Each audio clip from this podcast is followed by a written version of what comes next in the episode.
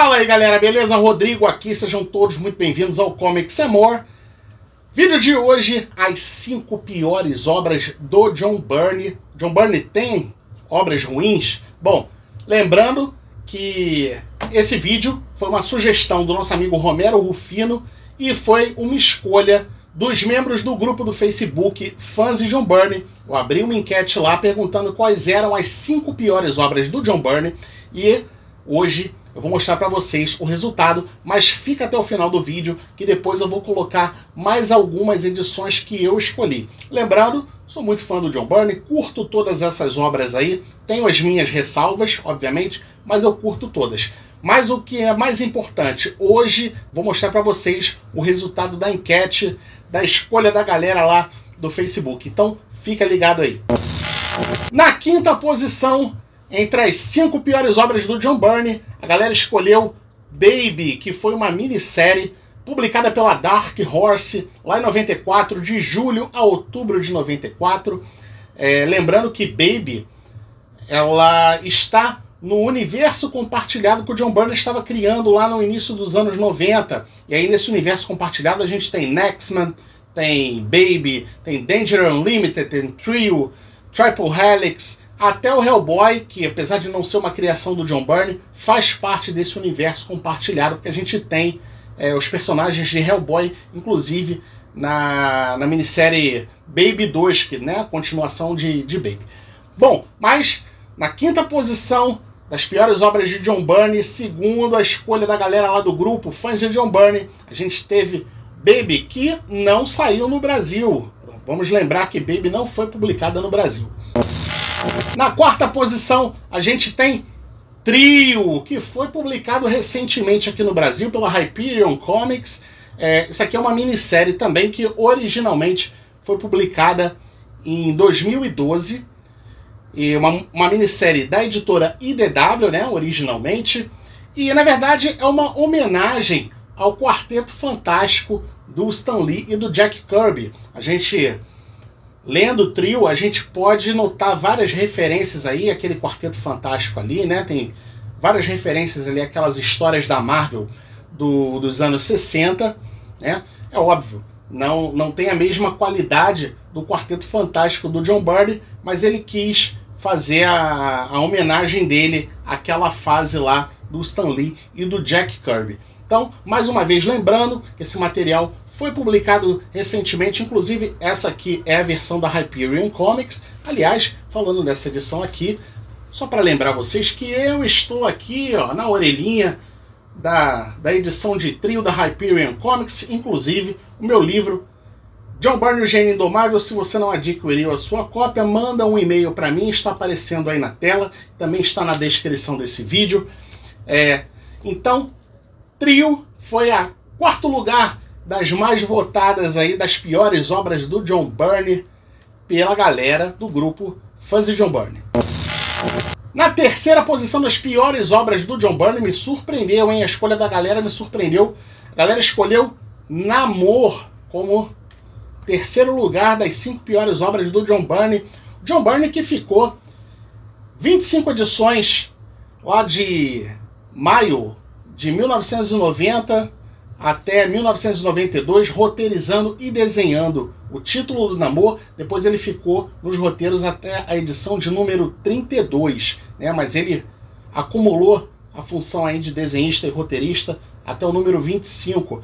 E o, o John Byrne ele fez uma abordagem diferente nesse título do, do Namor, né? uma, uma abordagem não convencional, transformou o Namor num num magnata, num empresário, um homem de negócios aí, se utilizando das riquezas que ele conseguia coletar no fundo do mar, né, que ele tinha acesso, e aí ele acumulou uma riqueza, acabou se tornando aí um, um empresário no mundo corporativo para tentar limpar os oceanos. Bom, parece que a galera não curtiu muito, votou em Namor para o terceiro lugar. Bom, antes de eu dar prosseguimento aí ao segundo lugar, é óbvio, se você não é inscrito ainda do canal, vou pedir para você se inscrever e vou pedir para você deixar aquele seu like maroto nesse vídeo também.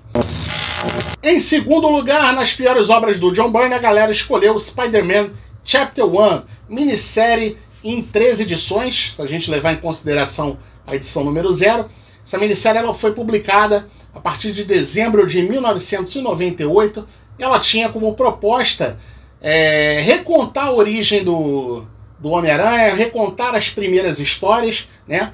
Muita gente torceu o nariz porque acreditava que o que o Stan Lee é, e o Steve Ditko tinham feito era canônico, não deveria ser mexido, mas a Marvel precisava angariar novos leitores e foi a solução que eles encontraram foi tentar dar uma modernizada aí nas histórias antigas do Homem-Aranha, né? Muita gente torceu o nariz, é, só que a, a, minissérie, na ocasião, ela vendeu razoavelmente bem, tanto que o John Byrne ele foi convidado para fazer uma segunda minissérie, é, Spider-Man Chapter 2, que acabou não saindo do papel, John Byrne não aceitou fazer. É, um tempo depois, a Marvel considerava a Chapter 1 canônica e um tempo depois eles acabaram desconsiderando, depois de muitos fãs torcerem o nariz. Então, na segunda posição é das piores obras do John Byrne, segundo votação feita no grupo fãs de John Byrne, Spider-Man Chapter 1.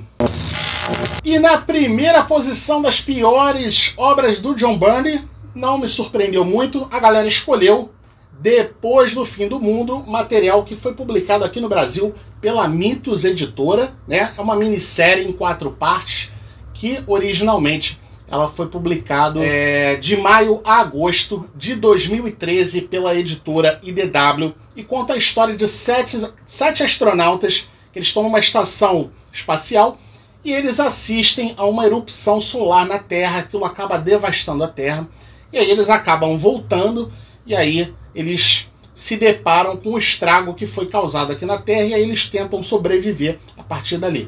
Eu achei essa minissérie até legal. No final, como várias outras obras do John Byrne, o final eu achei meio decepcionante.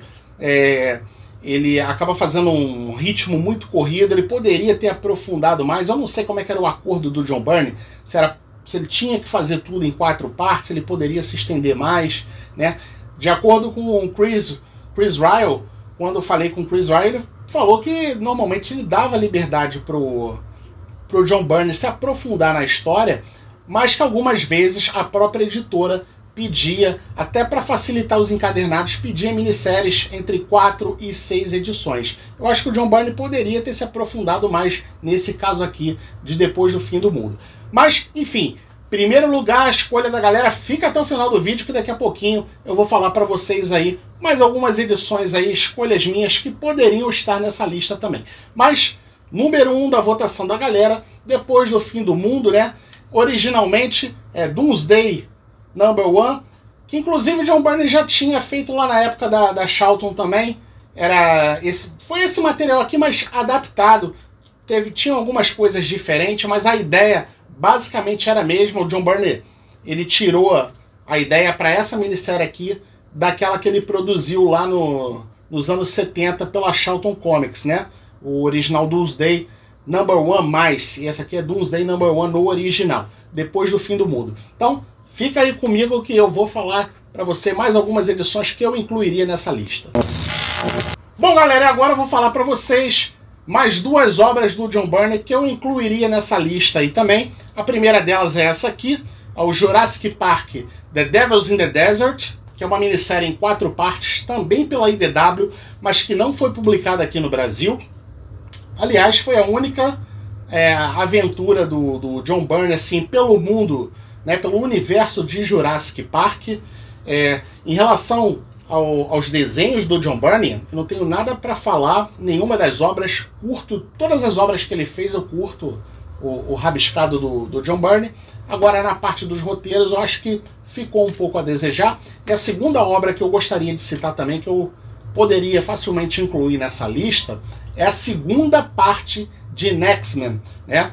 Lembrando que Nextman começou originalmente lá em 1991, se estendeu até 1994, o John Byrne acabou fazendo uma pausa, pausa essa muito longa, ele só acabou voltando em 2012, se eu não estou enganado, e fez poucas edições.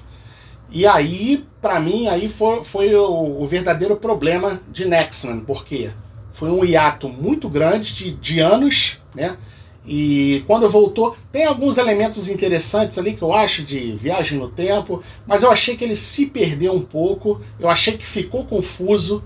É, não curti muito o final de, de Nexman. Ele já tinha deixado várias pontas soltas porque ele pretendia dar uma pausa de seis meses e voltar. E aí teve todo aquele problema lá do, do mercado de quadrinhos, da bolha, enfim, do colapso. O John Byrne acabou interrompendo a produção de Nexman lá na década de 90, né? Tinha deixado várias pontas soltas. E aí eu achei que quando voltou, ele as entrevistas que ele deu, ele falava que tudo seria respondido, que seria fácil para quem não tinha lido a primeira, mas eu achei que o negócio ficou meio confuso. Tinha várias ideias interessantes né, nessa, segunda, nessa segunda fase de Nexman, mas eu achei muito confuso. Então incluiria Nexman nessa lista também. Lembrando que Nexman chegou a ser publicado aqui no Brasil, seriam, se eu não estou enganado, seriam três edições de luxo pela Mitos, só uma foi publicada. É, e aí ficou os leitores brasileiros também ficaram a ver navios. Bom, galera, vídeo de hoje é isso aí. Espero que vocês tenham curtido. Você participou da, da enquete também das cinco piores obras do John Byrne lá no nosso grupo no Facebook, fãs de John Byrne. Se você não participou, deixa aí nos comentários para mim quais que você colocaria aí, quais as obras que você colocaria e o porquê. Se você não é inscrito do canal, vou pedir para você se inscrever. Para você que já é da casa, muito obrigado por mais uma visita. Vou pedir para vocês deixarem aquele like maroto e a gente se vê numa próxima oportunidade. Valeu, fui!